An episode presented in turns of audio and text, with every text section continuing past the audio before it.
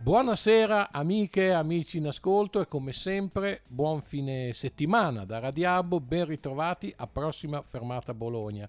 Eh, Marco Tarozzi alla guida, ma eh, ufficialmente, ma in realtà alla guida di fronte a me Andrea Neri in regia. La coppia si riforma e siamo pronti, siamo pronti come sempre, eh, lo sapete, ho preso questa decisione ogni ogni volta in questo periodo eh, che è difficile non certo eh, per Bologna ma per eh, il mondo intero che è particolarmente difficile io eh, ho pensato di aprire ogni volta con una, una riflessione una riflessione sui, sui tempi di quando le riflessioni sono state scritte ma che poi sono anche i tempi nostri e come mi è già successo altre volte, ho scelto uno dei miei poeti del cuore, che è Nino Pedretti, sant'arcangiolese. E oggi quindi apro questa puntata con Nino Pedretti, I nomi delle strade. Le strade sono tutte di Mazzini, di Garibaldi, sono dei papi, di quelli che scrivono, che danno gli ordini, che fanno la guerra. E mai che ti capiti di vedere via di uno che faceva i berretti, via di uno che stava sotto un ciliegio, via di uno che non ha fatto niente perché andava a spasso sopra una cavalla. E pensare che il mondo è fatto di gente come me, che mangia il radicchio alla finestra, contenta di stare d'estate a piedi nudi. Nino Pedretti. Pensate, quando Nino Pedretti, eh, che è uno dei massimi poeti, eh, lui scriveva spesso in dialetto, ma eh, massimi poeti secondo me del Novecento italiano, eh, usciva di casa e andava al caffè, si sedeva a un tavolino con Tonino Guerra e con Raffaello Baldini, quindi, e con Gianni Fucci che è il meno conosciuto dei quattro, ma anche lui un grande, un grande poeta. Insomma, io mille volte mi sono chiesto, mi sono ho sognato di, di, poter essere stato un giorno nella mia vita a un tavolino con loro. Bene, io ho già un ospite ed è un ospite a cui tengo particolarmente e che voi avete conosciuto qui a Prossima Fermata a Bologna più di un anno fa ormai, quando lo intervistai per la prima volta. E, però non è facile averlo qui perché lui è, è, insomma, sta un po' lontano da qua, infatti quella volta ci sentimmo al telefono eh, lui dalla sua Salerno e io dalla mia Bologna. Oggi nella mia Bologna è venuto, è di passaggio, sta qui un paio di giorni e subito l'ho bloccato e gli ho detto devi venire in studio con me e quindi do eh, il benvenuto, buonasera, a Sergio Mari. Grazie Marco, buonasera a tutti. Grande Sergio, allora attore teatrale, forse qualcuno di voi che già mi seguiva nelle prime puntate, e sono andato anche a vedere che io ho questa mania no? di, di, guardare i numeri. Sai che quando io salgo sulla Torre Asinelli, la prima cosa che faccio, conto i, i, i gradini e arrivo su. Una, la prima volta l'ho sbagliato di due. Eh, ovunque vada, Pozzo di San Patrizio. Ecco, e quindi sono andato a rivedermi e tu sei stato ospite nella nona puntata di Prossima Fermata Bologna. Considera che siamo intorno alla cinquantesima ormai, quindi eh, è, un, un, ritorno eh, che mi fa veramente tanto piacere. Sergio Mari, attore teatrale, scrittore, regista, drammaturgo, ma anche già calciatore professionista dal 1982 al 1995. Ha giocato, a, ha giocato sui campi di calcio di Serie B e di Serie C, poi ci, ci racconterai perché eh, non, non, sei arrivata alla Serie A che era nelle tue corde, secondo me. E, ehm, e con una storia che lo lega anche a Bologna, quantomeno ai luoghi della cultura, agli artisti, ai libri, ma eh, perché lui ha giocato anche qui molto vicino a Bologna, hai giocato nella Centese, nella Centese 1986-1987, arrivai che ero un marziano, fui pagato un bel po' di soldi. E mi eh, ricordo che eh, tra le cose che ho trovato eh, riguardo a te di quei tempi c'erano degli, degli articoli di giornale che titolavano è arrivato Maridona. Maridona, sì, sì. Eh? Questo è, è, un bel episodio perché fece una Coppa Italia, mi ricordo che mi allenavo molto e mi aveva voluto Specchia, l'allenatore, fui pagato 200 milioni, per cui quando arrivai nel, nello spogliatoio, chi è questo marziano? La Coppa Italia fu disastrosa, perché io pensavo solo ad allenarmi. Mi ricordo che Specchia quasi piangendo un giorno disse ma, ma che ti sta succedendo? E io che ti abbiamo pagato così tanto. io dall'alto mia, del mio equilibrio psicofisico dissi mister non si preoccupi mi sto allenando bene e infatti poi dopo la prima partita uscì quell'articolo e è arrivato Maridona e vabbè poi è bello anche raccontare che sono stato pagato 200 milioni, ma dopo due anni valevo 20.000 lire. Beh, però non per colpa, diciamo eh anche vabbè, questo. Eh vabbè, è successo di diciamo tutto. Diciamo che è successo che, come sempre, come diceva il, il, il grandissimo Frick Antoni, è successo che la fortuna è cieca, ma la sfiga ci vede benissimo. Ci vede molto, ci vede molto. L'undicesima partita con la Videshit, sì, mi, mi, faccio male, mi spacco il pero nell'illustrazione alla caviglia, mi ricordo tutto, guarda, anche il... Eh, scende giù un dottore, un medico dell'ospedale dicendo mi rimette a posto il piede che era proprio, proprio rotto e non ti preoccupare, due mesi starei in campo, e invece dopo sei mesi ancora zoppicavo. E niente, vabbè, poi da lì è stata un un calvario, però voglio dire, credo che tra Ancelotti, Baggio e tutti quelli che hanno avuto questi infortuni e sono riusciti a fare i calciatori, molto probabilmente non ero all'altezza di... Lo, me la sono maturata così, non ero all'altezza di riprendermi. E infatti sono, ho fatto due campionati poi di C2, sono sceso in C2 sono ritornato in C1, però quella era la mia categoria, insomma, voglio dire, ma va bene così. Beh, però hai toccato anche la Serie B. Ho toccato la Serie e B. E soprattutto hai avuto anche... non, non toccare so... questo tasso della Serie B perché pure qui c'è un neo. sentiamo, sentiamo, il nero. No, perché io ho fatto 330 partite con la Cavese, quindi tra B e C, e tutti i tifosi che ancora mi mettono il tappeto quando mi, mi, incontrano e vogliono che io racconti le partite. Allora tutti che pendono dalle mie labbra eh, e poi quando dicono dai raccontaci di San Siro che abbiamo vinto 2-1 con, con il Milan, io dico guarda quella partita non l'ho fatta io e mi lasciano solo, eh, adesso solo...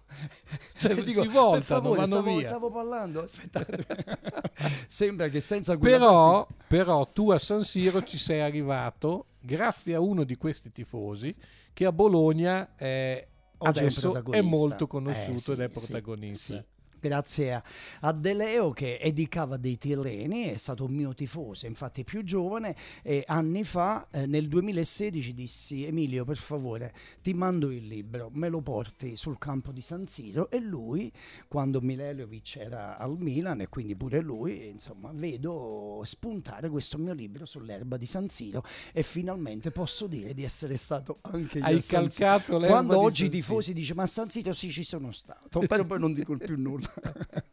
Beh, comunque è bello. Mi dispiace che non sono riuscito ad avvisarlo. Chissà se magari. Ma stasera lo faccio io. Qualcuno sì, ma tanto poi noi rimaniamo. Domani c'è la replica, poi ci sarà il podcast. Quindi se, sì. se, se non c'è adesso, eh, sentirà tutto chi questo. lo sa. Tra eh, l'altro, comunque... sottolineiamolo questa cosa qua. Lui mi chiama ogni anno in occasione della giornata della memoria e ha voglia di far vedere ai giocatori, in questo caso del Bologna, i, tutti i miei video che ho dedicato ad Arpad Weiss, che voi esatto. conoscete benissimo, perché vuole far vedere la storia di questo di questo allenatore, oltre al fatto di far conoscere Auschwitz ai giovani calciatori. E questa è una cosa, un'attenzione molto molto bella. Da qui si, si evince e si capisce il, il successo che sta avendo. Ecco, tu eh, tra l'altro eh, hai citato il, um, il, tuo lavoro che mi ha, fatto, mi ha, permesso di conoscerti, perché noi ci siamo conosciuti attraverso quello, perché io ho letto eh, questa cosa e tra l'altro eh, mi ha incuriosito il taglio che aveva questa cosa, perché tu eh, raccontavi Arpad White, che è stato raccontato in tanti modi dall'amico Matteo Marani col suo libro, che l'ha fatto riscoprire, sì, tra l'altro, sì. che Arpad White ha avuto una storia incredibile, cioè era il più grande allenatore che c'era in Italia. Sparisce ovviamente le leggi razziali eh, e, e, quant'altro, quindi va via dall'Italia, però poi nessuno Sa si era storia, più chiesto dove fosse sì. finito. Né ecco, Brera, né, Brera adesso... né Biaggi né Brera è né vero, Biaggi, perché Matteo Marani che ho conosciuto mi ha raccontato tutta la storia della sua ricerca. Dice né Brera né Biaggi sapessero che fine avesse fatto. E lui mi ha raccontato che è andato negli archivi delle scuole, perché dice io tifoso del Bologna non riesco a sapere la fine di questo allenatore che mi ha fatto vincere due scudetti, vincen- stava vincendo il terzo che poi concludono per vincerlo, per vincerlo e non so, e allora ha fatto delle ricerche e dice dopo l'ennesima telefonata becco un signore anziano di 80 anni, sì, io conosco Arpad Weiss e lui stava svenendo ed era il, f- uno uh, un ragazzino che allora era amico dei figli era di a Arpad scuola con i figli di White. Dice Sergio, stavo svenendo e da lì poi ripercorrendo il, il suo passato è arrivato a, a, a vederlo Ma sai, eh, io credo che eh, il tempo eh, frega sempre molto perché mette tanta polvere sulle cose. Questo è un caso limite. Ah, tu sai che recentemente ho scritto un libro su Renato Dallara. Ecco, eh, non, non mi soffermo perché non è questo il momento Sì. di parlare del mio libro, però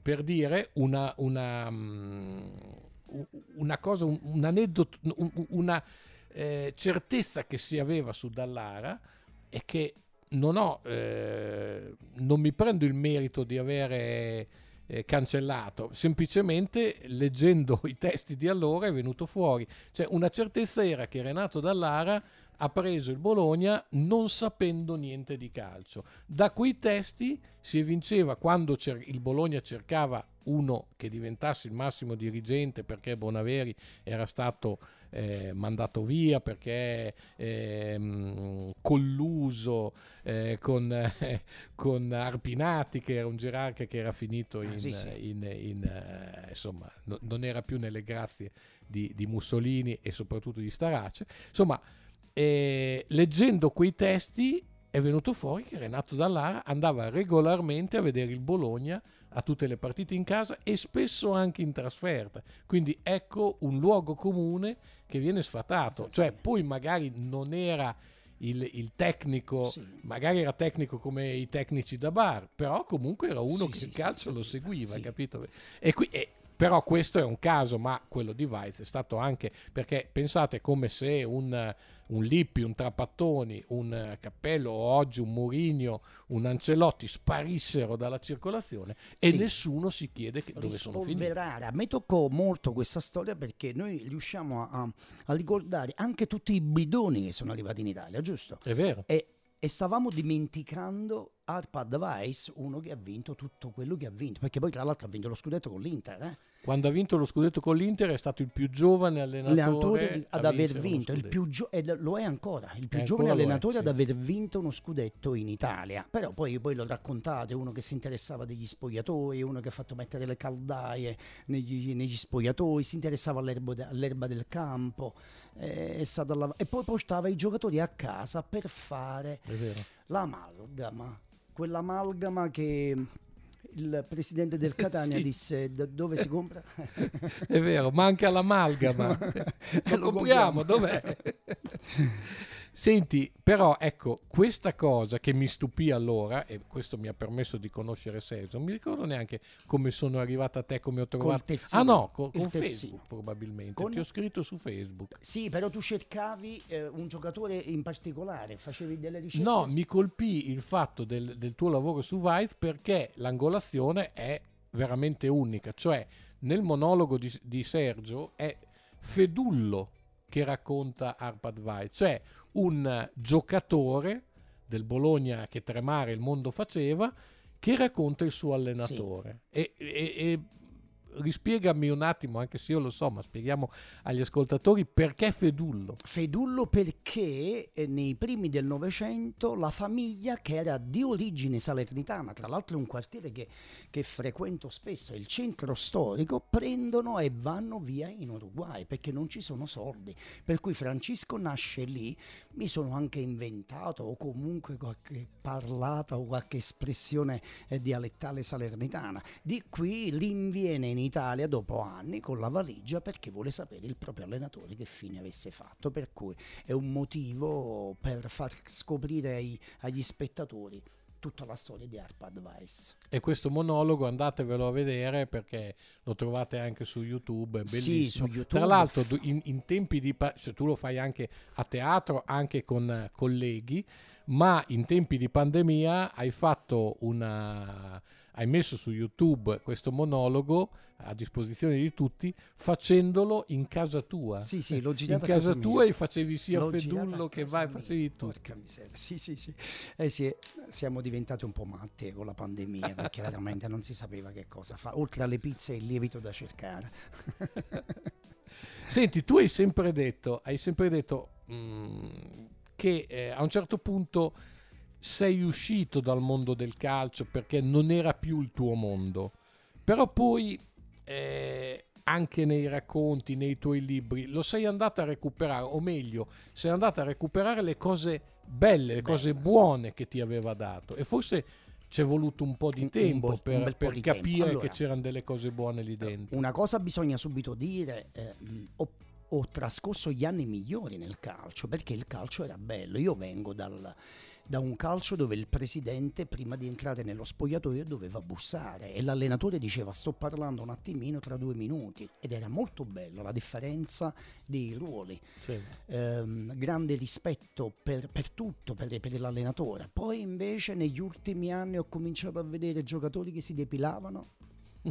Ho cominciato a vedere strani personaggi che giravano negli alberghi con pillole e punture strane e ho visto un mondo che non c'era più e soprattutto mh, ho visto che il presidente Pizzaiolo con 10 milioni diventato presidente appunto poi voleva comandare comandare gli allenamenti e comandare gli acquisti, per cui ho detto mi sa che è un po' troppo, insomma, per cui dissi, ma con molta arroganza, dissi non mi meritano, penso di avere una testa un po' più grande del pallone, per cui ho abbandonato completamente, per quanto ho tentato di avere una scuola calcio che sta ancora, meno male, vivendo grazie a un mio collega, e um, ho pensato pure di fare l'allenatore e anche qui arrivare agli scontri verbali con uno più grande di te, presidente, solo perché appunto aveva messo dei soldi, mi è sembrato una bruttura, ho detto vado via e aprì una galleria d'arte per 12 anni. Tutto un altro Tutta un'altra roba, ma ho, veramente ho iniziato da zero e ti dico con molta tristezza, ho abbandonato 15 anni di saperi. Cioè se tu pensi che metti insieme tutto quello che ti ha insegnato Vinicio, Improta, Benetti, Liguori, Scoglio, eh, Belotti, tutti questi, Santin, Viciani. Viciani, basta una, una lì. Io sapevo, sapevo, il mondo del calcio. Oltretutto partendo da un ruolo che era il tuo ruolo in campo che era anche abbastanza... Sì, sì, sì, io ero il, il regista difensivo, eh. insomma, uno da mille, da mille, palloni a partita, insomma. Quindi voglio dire, con gli anni ho detto io sto mettendo da parte tutto un sapere, un, un, un bacino di, di saperi, però non mi piaceva più starci con i racconti che vado a presentare giovedì prossimo a Trieste al Festival di, sport, di Teatro Sport. Che è anche uno dei motivi per cui, per siamo riusciti sì, sì. A, assieme a, a, a, a, Renato, a Renato, Renato che è qui che ci sta anche filmando. Renato Penna del Vieti da Ito mi ricorda i miei 11 anni con tanta tristezza. Che era, era... sì, faceva parte del nostro gruppo del Vieti da Ito, Vieti da Ito della Monica, Galderisi, Pecoraro, Caputo, insomma. Galderisi, un nome sì, così. Ma chissà. chissà chi era. Chissà. E per... quindi questi racconti che questi voglio ricordare recuperato... quando la palla usciva fuori lontano eh, no quando la palla usciva fuori usciva quando fuori scusa sei l'odore del, del borotalco e racconti, racconti, che sono i tuoi lavori dove il calcio ricorre. Sì l'impianto è calcistico ma come tu poi uh, immagini, penso che tu abbia letto, insomma, poi si va oltre il calcio per certo. quello. Quando la palla usciva fuori era il momento in cui un giocatore poteva pensare anche ad altro. E infatti quando ero alla Centese mi ricordo che a Specchia dissi una sera Esatto, volevo arrivarci. Per favore, domani sera potrei esimermi dall'obbligo di, di cenare insieme a tutti quanti perché gli scapoli. Cosa devi fare? C'è, c'è, la prima di Rosa Luxemburg a a, Mo- a, Ferrara e vorrei andare a vedere il film. E mi ricordo che si girarono 25 e, e guardandomi dovettero dire questo è proprio pazzo. E c'era tra l'altro la, la, la Von Trotta presente. La Von Trotta presente, era la mia regista preferita, insomma voglio dire.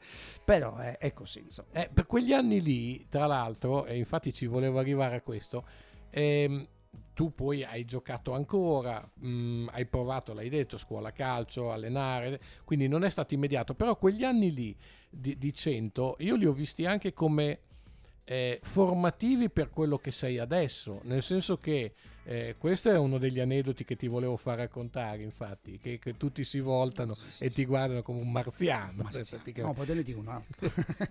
poi c'è, c'è quell'altro che è bellissimo quando dicevi io lasciavo come succede, no? sapete quando si leggono storie di calciatori anni 70, anche di un certo spessore, anche lo stesso Vendrame raccontava che usciva perché andava dalle amanti, invece tu a un certo punto abbandonavi la tua casa di 100 fatto. E venivi a Bologna. Io venivo a Ma Bologna per? alla sede dell'Antoniano perché alle 9 di sera fino a mezzanotte facevo 4 ore con Yves Le Breton, che de- è ancora il mimo più importante al mondo e io mi sono sempre immaginato tornando a 100 mi becca l'allenatore quanto mi avrebbe creduto Mister, sono andato a fare lo stage di Yves Le Breton. La scuola di cioè, Mimo. parliamo di, parliamo di C1, parliamo di 200 milioni pagato, parlavo che, parlo di uno che guadagnava un bel po' di soldi, per cui allontanarsi così. Però io avevo, ecco, avevo tanta curiosità culturale, culturale. Tutto questo nei racconti mi è venuto di dirlo perché poi tutti i miei colleghi, i miei i compagni di squadra mi hanno beccato su Facebook e con curiosità hanno detto ma sei tu, sei Sergio Mari? Noi ci aspettavamo che diventassi tale e io dissi E tu no. e io dicevo no, no, ma tu eri così Sergio. E infatti poi mi ricordo i miei 15 anni di isolamento dal calcio, io stavo sempre solo, sempre solo. Cioè io ho visto Zucchero da solo alla festa dell'unità di Bologna, io ho visto Lucio da, Lucio Dalla da, da solo in un bar, insomma voglio dire. Per cui poi stato, sono state tutte carezze di questi ex compagni, per cui ecco, ho recuperato un po' di nostalgia di dolcezza del calcio che, che è stato mio. A proposito di uscite così inspiegabili, se uno le dovesse spiegare, mi viene in mente quella bellissima che poi mi ha nuovamente raccontato poco tempo fa Carlo Nervo, i primi tempi che era a Bologna, Car- Carlo personaggio unico anche lui, eh, quindi era lì e a un certo punto fanno, fanno una, una partita, forse era Coppa Italia, serale, finisce tardi e Ulivieri dice adesso andate a casa perché domattina comunque c'è allenamento e lui va a casa nel cuore della notte, in piena notte alle due, due e mezza, si sveglia con una fame clamorosa e non era come adesso che magari c'è il localino che sta aperto, poi non, non sono tantissimi.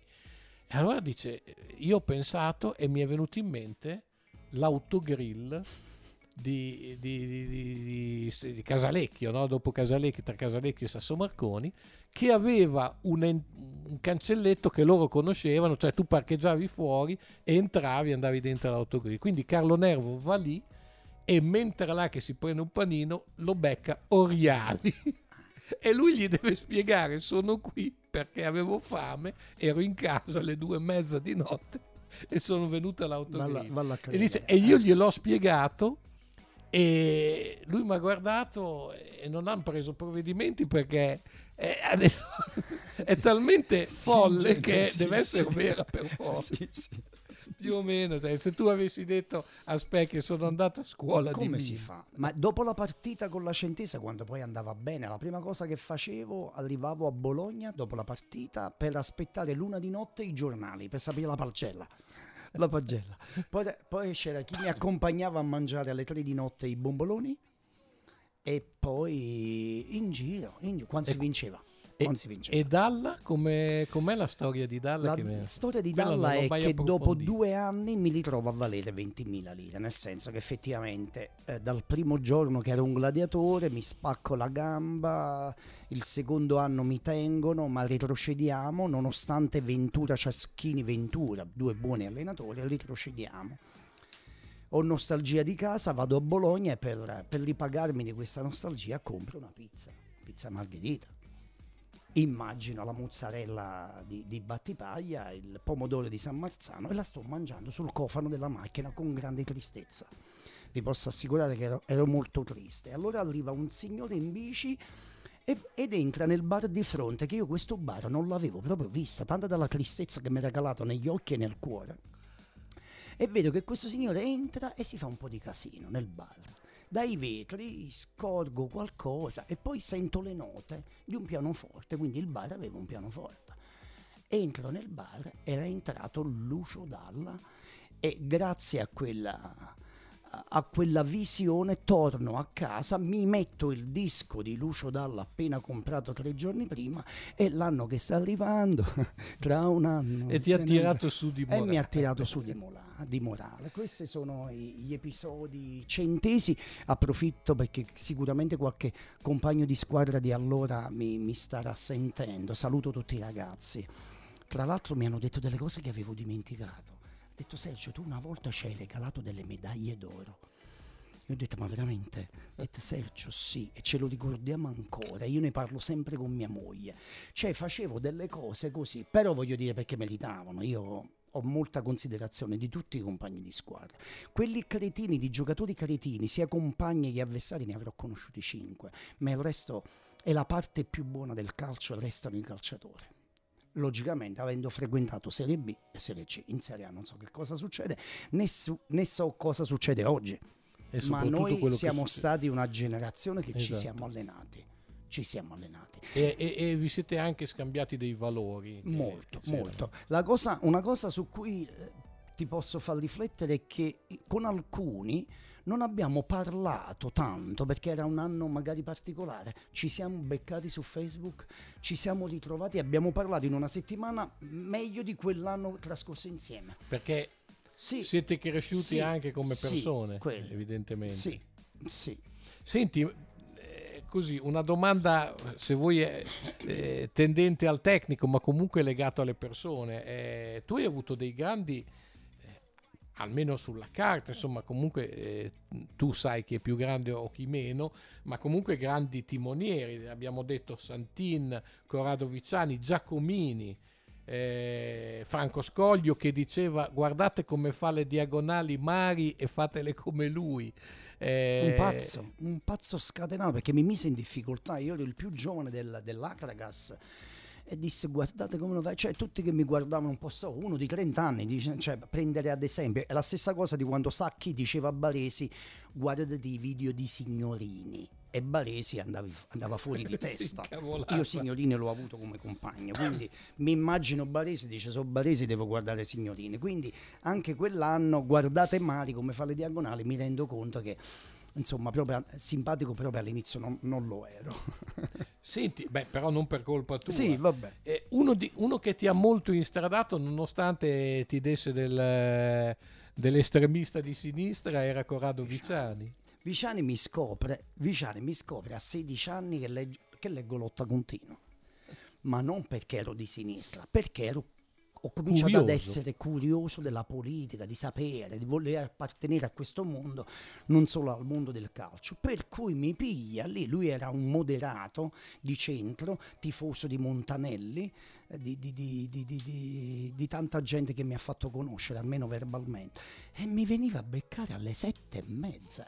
Ed erano gli anni che chiusero i manicomi, con la legge, con la legge di Basaglia. Di, di Basaglia. Basaglia. Guarda che cosa stanno combinando i tuoi compagni. E disse, mi, alle sette e mezza del mattino disse, mi, sto dormendo. sto dormendo. E ogni volta ne, ne, parlava con me. Però un, un bel episodio, ti racconto. Botteghi, Botteghi, calciatore Arezzo, grande sì. giocatore, veniva dalla, dall'operazione del menisco. Entra il giovedì, lo devo marcare io. Vado in contrasto, lo lascio a terra lui entra, Viciani, mi chiama assassino davanti a 2000 persone in allenamento perché erano tutti avve- venuti a vedere la partita di questo Botteghi che stava riprendendo. Io piangendo 16 anni vado negli spogliatoi e dico, è finita per quest'anno è finita. Lui la domenica viene a seguire la partita degli allievi, perché io ero un allievo che mi allenavo il giovedì giocavo contro la prima squadra. Aspetta tra il primo e il secondo tempo, si mette negli spogliatoi, aspetta che rientrano tutti e mi chiede scusa a 50 anni, io che avevo 15 anni, davanti a tutti.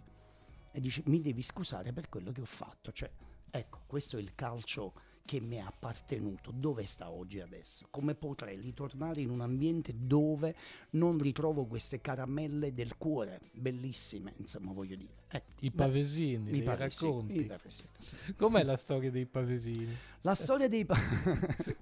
no, i racconti che... diciamolo, allora in copertina sui racconti, terzo mio libro, ci sono i pavesini. Se da una parte è una furbata, perché associare racconti con alimenti va così come col borotalco che solo la parola borotalco mi ha fatto vendere 300 libri perché rievoca il borotalco esatto, rievoca. Pavesini va... ho fatto questa furbata ma soprattutto perché c'era Teo un mio compagno di, no di squadra, di, di, infanzia, dove lui riusciva a comprarsi tutta, tutta la musica prog, perché eh, figlio di, di, di mamma, quindi Genesis, Yes, Gerotal, e aveva i pavesini e ogni tanto me ne regalava uno io per paura di finirlo subito lo mozzicavo un po' alla volta perché biscotti del genere non è che entrassero a casa mia, insomma, voglio dire. Per cui, insomma, è stato un bel, un bel ricordo. Senti, eh, mi prendo una pausa perché vorrei virare sul tuo lavoro, eh, perché adesso se no eh, ve l'ho presentato Sergio dicendo attore, regista e poi dice ma eh, allora ex calciatore, dice è solo ex calciatore, no, invece no, fa un sacco di cose importanti anche eh, dal punto di vista sociale perché i suoi lavori sono, insomma, tra un attimo ne parliamo. Do giusto un paio di notizie eh, che volevo ricordarvi, intanto quella delle, del nostro amico, anche lui nostro ospite più volte, eh, Roberto Morgantini, ehm, che eh, questa invenzione meravigliosa delle cucine popolari adesso sta, sta lavorando eh, in maniera eh, incredibile perché la pandemia ha lasciato eh, delle ferite anche eh, a livello sociale, insomma a livello economico, a tante, tante, persone si sono ritrovate ad aver bisogno di, di Roberto e, e, Roberto all'inizio era anche sorpreso perché dice ho visto proprio cambiare eh, le persone che vengono qui a mangiare, come sapete le cucine popolari, che non è una mensa, mi, mi ostino a dire non è una mensa, ma è un posto dove, dove c'è socialità e si mangia qualcosa insieme, eh, grazie a Roberto e ai suoi sostenitori. Ecco, lo stabile delle cucine popolari, quello storico, perché adesso sono più di una le sedi, quello di Via del Battiferro, è deve essere rimesso a posto, ristrutturato. Quindi eh, Roberto Morgantini sta cercando eh, una, una, sede eh, provvisoria sempre al navile perché dice giustamente non è pensabile far spendere eh, soldi per pagare un biglietto dell'autobus a persone che sono già in difficoltà.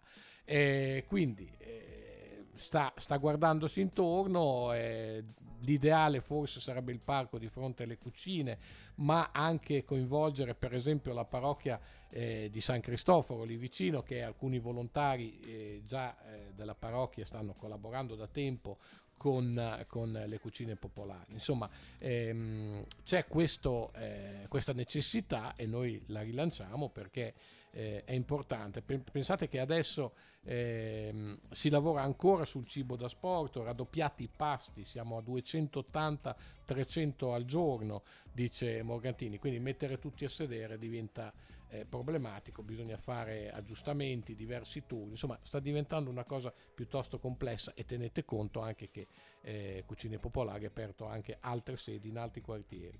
Eh, attività che continua intanto con la decima edizione di Indovina chi viene a pranzo che coinvolge il quartiere navile, eh, dove eh, ci sono residenti storici, mh, mm, per lo più anziani, con molte famiglie giovani, ci ricorda Roberto, immigrate da vari paesi del mondo e mh, mm, è un'occasione di incontro e di, eh, è un momento per vincere le diffidenze, far accettare le diversità, insomma favorendo la conoscenza reciproca intorno a un tavolo intorno a, a, qualcosa da mettere.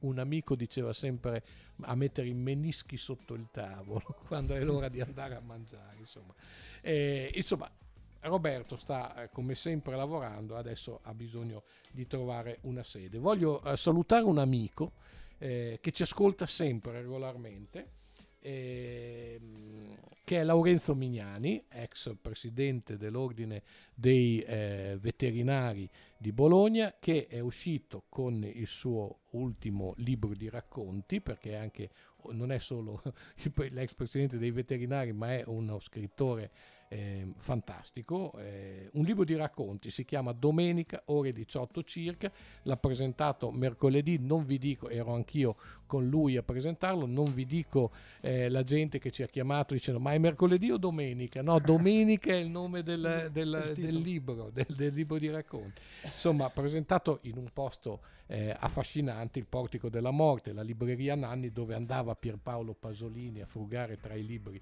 quando era studente del Galvani. Ecco, un libro di poesia in prosa che parla di, di, di territorio, di, di radici, di quello che si apprende ai tempi dell'infanzia, di un'Italia che era povera, eh, che era in guerra, l'Italia della ricostruzione, insomma un libro molto malinconico ma non triste perché Laurenzo ha questa malinconia dentro, questa vena malinconica da cui nasce poi la speranza di futuro. Volevo eh, ricordarvelo perché ogni tanto quando una cosa è bella è giusto dirla. Qual è il titolo? Il titolo è, Domen- è un libro di racconti, Domenica ore 18 circa, edizioni Pendragon e salutiamo Laurenzo che ci sta sicuramente ascoltando, tuo collega perché anche tu è l'ultimo tuo libro, è un libro di racconti. E lo prenderemo, eh, lo prenderò, sì. lo prenderò, sì.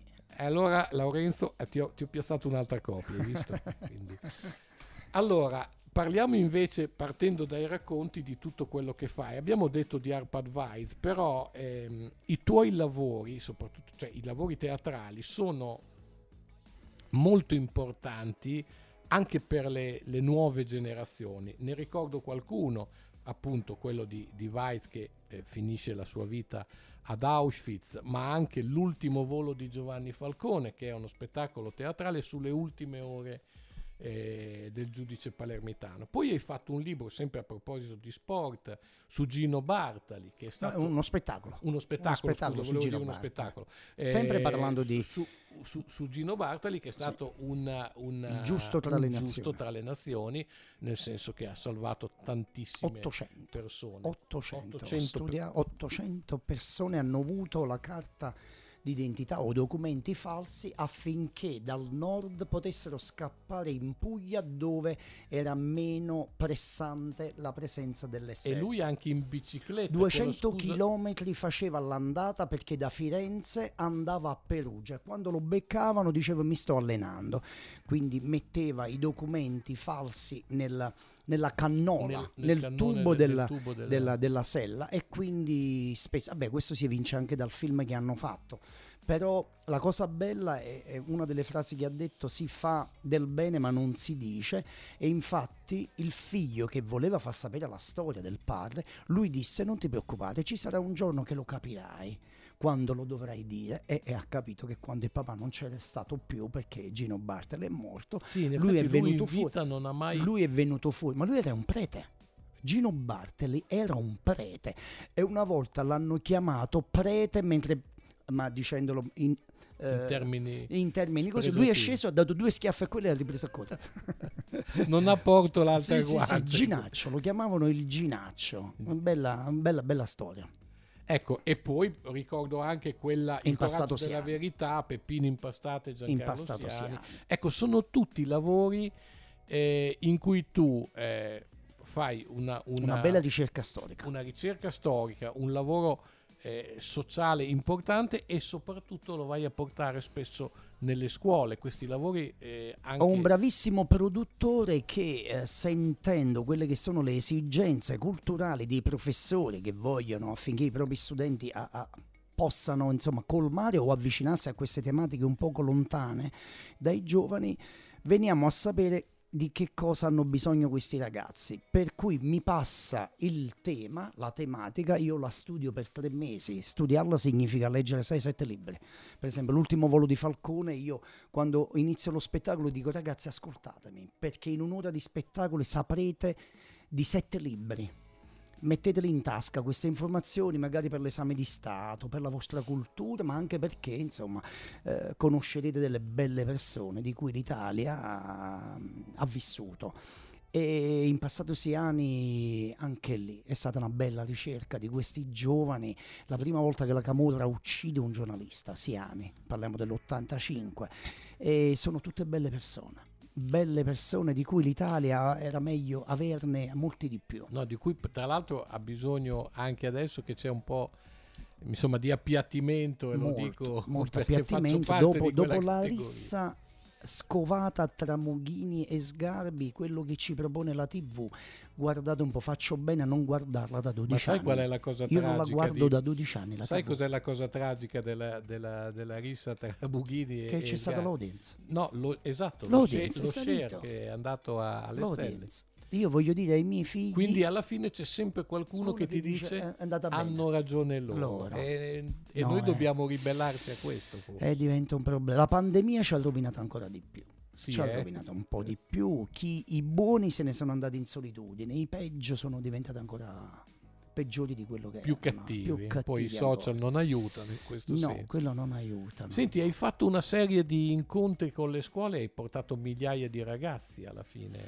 con- Allora, solo eh, Falcone l'ultimo 8.000 ragazzi. 8.000 ragazzi che incollarli all'educazione teatrale non è facile. Quindi da una parte tu dici lo spettacolo è andato e potresti essere soddisfatto, ma l'importante è che abbiano capito ehm, il messaggio che c'era all'interno del- dello spettacolo e sapendo di, insomma, conoscendo i, mi hanno scritto i professori, per cui voglio dire, il risultato è stato abbastanza positivo. Io sono oggi un papà, non cerco applausi, cerco di... il dovere è quello di far passare un messaggio. Quando arrivano i complimenti vuol dire ok, hai fatto il lavoro giusto, questo è importante. Adesso mi devo preparare su Pugliesi, Puglisi e Diana, i due preti, uno ucciso dalla mafia Sì. e uno dalla camorra. Già sto facendo delle, delle ricerche perché a marzo dell'anno prossimo, pensa, da quando parto, marzo l'anno prossimo sarà questo lo spettacolo.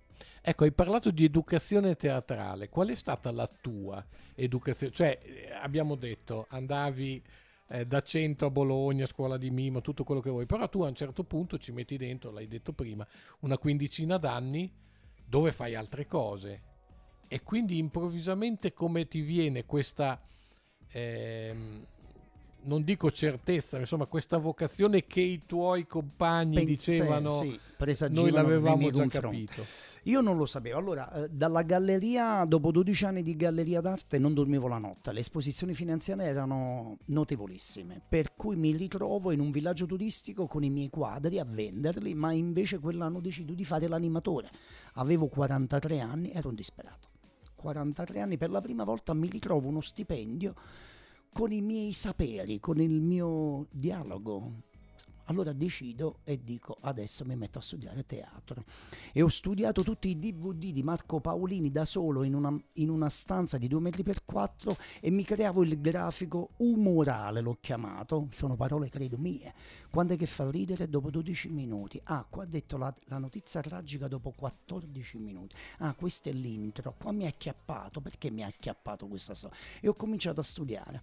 Dopodiché mi sono andato a fare gli stage più importanti d'Italia. Acto Studio, Living Theatre, Naira Gonzalez dell'Argentina, Carpentieri, con, Carpentieri Dav- Davide di Donatello due anni fa, sei, sei mesi con lui e ho cominciato a scrivere e tu, tu lo sai meglio di me, chi scrive poi passa un bel po' di solitudine da solo, Saviano ha, ha detto che il libro ultimo di Falcone che ha presentato l'altro ieri, quattro anni ci ha messo. E i miei libri io ci ho messo due anni. Per cui ti metti a studiare, però poi il risultato c'è. Sì, c'è quel momento che stai lì davanti alla pagina bianca e poi hai 2000 No, e quando non ci credi poi- e basta poi quando non giorno. ci credi- Ecco, oggi è perfetto per scrivere, ma Ah, metti sì, che sì, viene sì. fuori il sole dell'altro giorno, io sono lì a scrivere una cosa e dico quasi quasi andrei al parco Ah, a, gi- a suonare la chitarra. Sì, sì. Per cui, ecco, voglio dire, avendo avuto questo bagaglio di, di informazioni che grandi maestri mi hanno lasciato, però voglio dire, ti- devo essere sincero, a 45 anni quando lasciavo i miei due figli a casa andavo a spendere soldi per andare a fare 10 giorni con l'Acto Studio a Roma, perché c'era Joseph Ragno, amico di, di Marlon Brando, io dicevo chissà dove mi sto buttando, chissà che cosa succederà, non lo vivevo proprio bene bene. Poi la caparbietà, insomma, mi, mi, ha premiato, anche se spesso la caparbietà, insomma, ho capito con gli anni che proprio non è che proprio... Cioè, se avessi fatto 5 anni invece di 12 con la galleria, forse mi sarei salvato 7 anni di pensieri. se ti saresti incanalato sì, nelle, prima, per la prima, strada ecco, giusta prima, molto prima.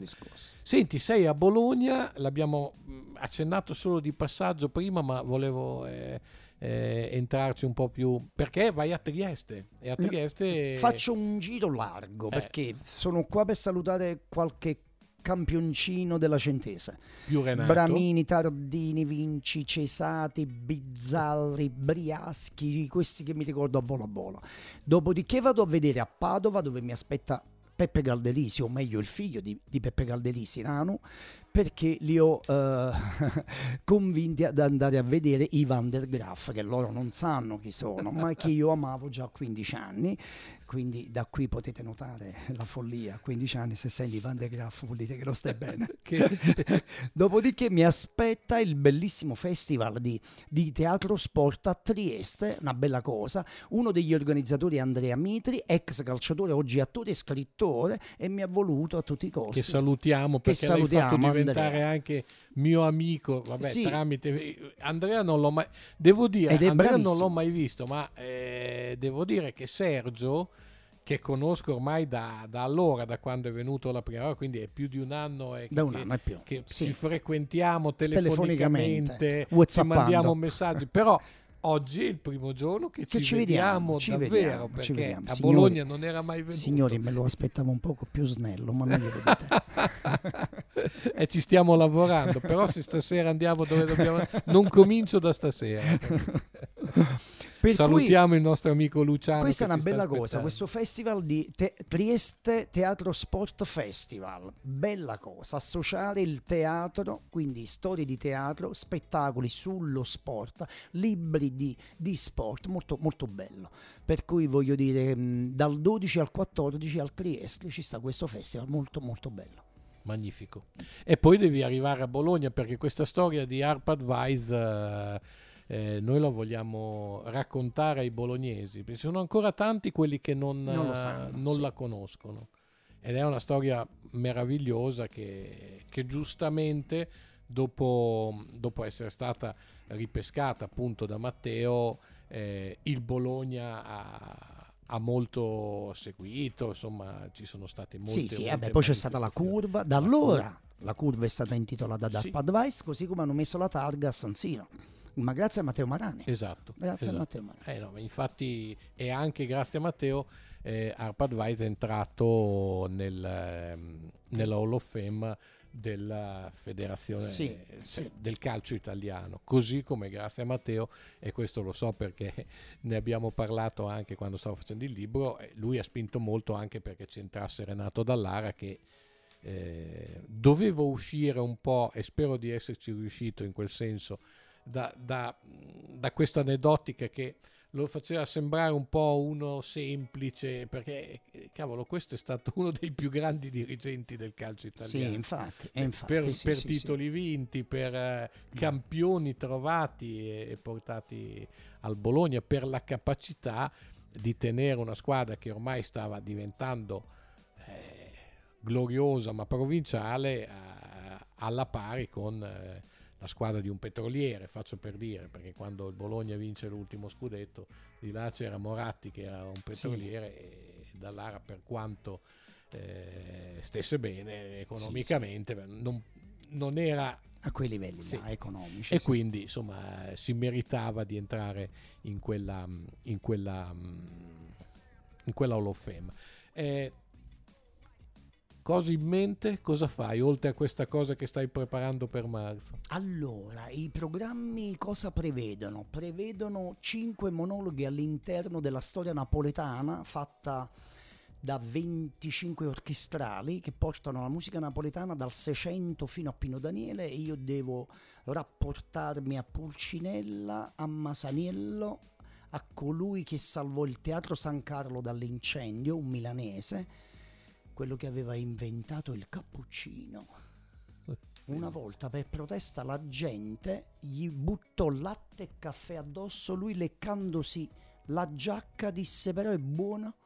ha inventato il cappuccino nei, nei, teatri lirici, ha fatto i miliardi ed è stato uno in grado di scendere a Napoli e ha trovato i soldi um, per, per rimettere sul San Carlo. Quindi questo è un programma. Poi altri monologhi all'interno di uno spettacolo di Nino Rota quindi musiche di Fellini, sto vedendo in questo momento tutti, tutti i film di, di, Fellini.